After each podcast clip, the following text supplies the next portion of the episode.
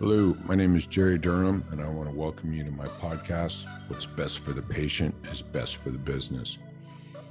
This podcast was put together for you, the healthcare practice owner, wants to achieve success in your healthcare practice and turn this practice, this clinic, into a business.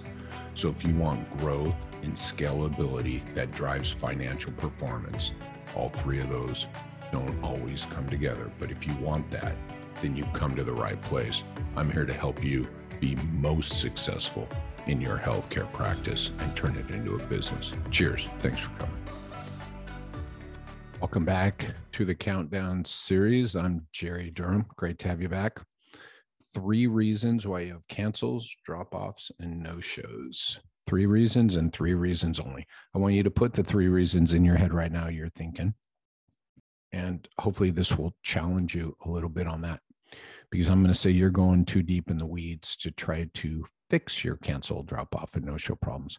Because the bestest way, you like that, to fix cancels, drops offs, and no shows is to get to the core issue of why they are occurring. And I'm going to tell you the bulk of them are occurring for these three reasons. And these are the three reasons why you have cancels, drop offs, and no shows. Number one is too much fear.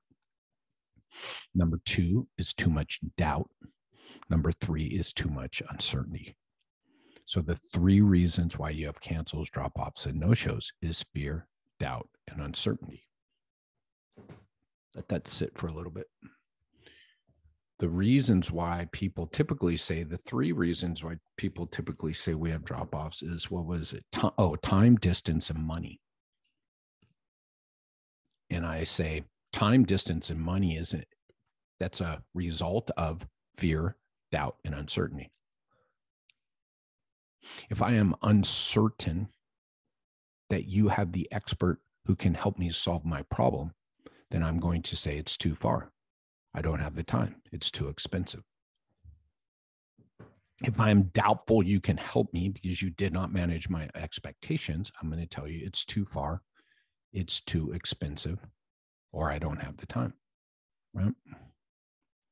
If I'm fearful about the care because my expectations were not managed and set, right? Around you helping other people just like me, me being scheduled with an expert, then I'm going to tell you I don't have the time. I'm going to tell you it's too far and I'm going to or and or I'll tell you it's too expensive. So I'll tell you what, this 5 minute or less podcast just made you right? However much a course of care is worth to you.